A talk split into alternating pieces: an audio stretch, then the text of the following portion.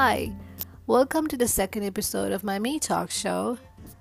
I'm Shafika Hafiz, a small town girl. I grew up reading books and falling in love with trees. Uh, I'm a writer, a marketer, and I'm an undergraduate from the University of Colombo. And if you're on Twitter, you probably know me by Shopsaps. Yep, if you don't, please drop by and say hi. I would really love to connect with you. I'm genuinely surprised by the number of people who actually listened to my first episode, and I'm also incredibly humbled by the time you chose to give me. Um, so, yes, I just wanted to say thank you for it. In this episode, I wanted to talk a bit about what I think is essential to land on your dream job and what I think is needed in the process. So, there are, of course, many external systematic problems in play when it comes to jobs and their pay and all the conditions. But if you're looking for one controllable thing in the process of looking for a good job, then I would say it's your CV. Or rather, it's about looking beyond your CV. So now this might not sound like good advice coming from a girl who calls herself mermaid on a Twitter bio. But hear me out because I think landing on your dream job, especially right after college, or like in my case, even while in college, is not something that's far beyond your reach. It came true for me. So I believe if you could follow something very similar, you could replicate a portion of my story as well.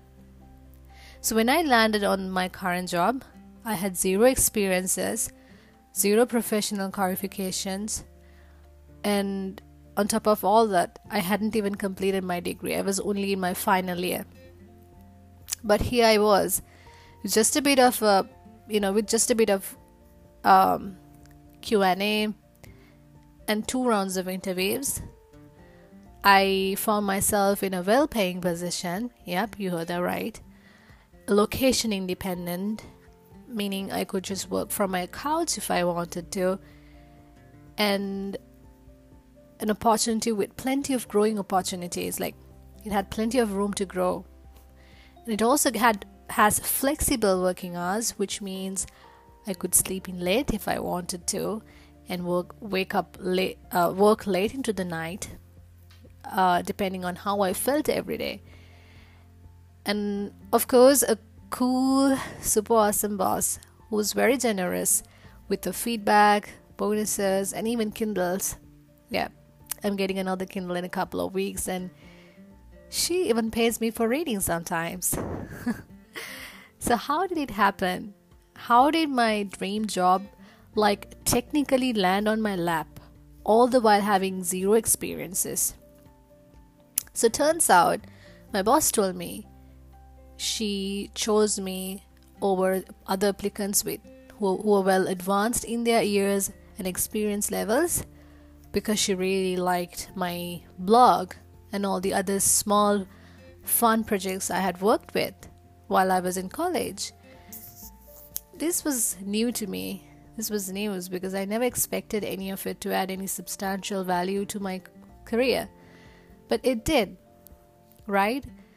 So I imagine professional qualifications and every um, standard formal education systems they don't really uh, they look nice and funky on your cv but it doesn't really make you stand out from the crowd. So if you want to stand out and land on your dream job you really really really need to focus on projects or focus on fun things you could do outside of this system that's set up for you.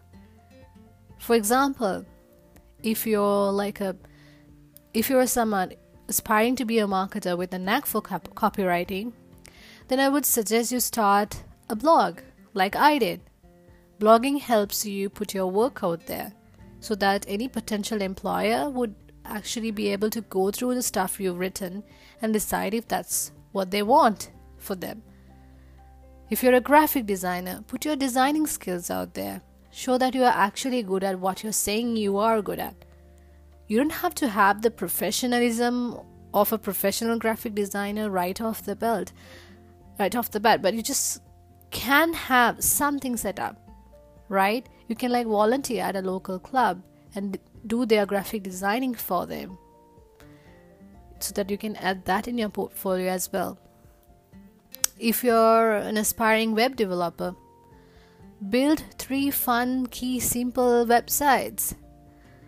Build one for your school, maybe, or even for yourself, one for your aunt.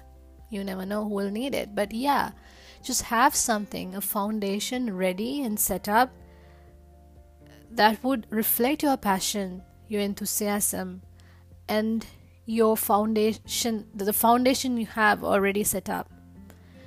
Right? Now, this might not work for all industries. There could be industries that require training from ground zero, especially like in the financial industry. But still, having um, a basic foundation would really be helpful for you. I mean, we live in the internet age, right? If you're listening to this, you almost certainly have a digital device and a stable internet connection. Not really stable, but yeah, you get it, right? And that's all you'll ever need to put your work out there.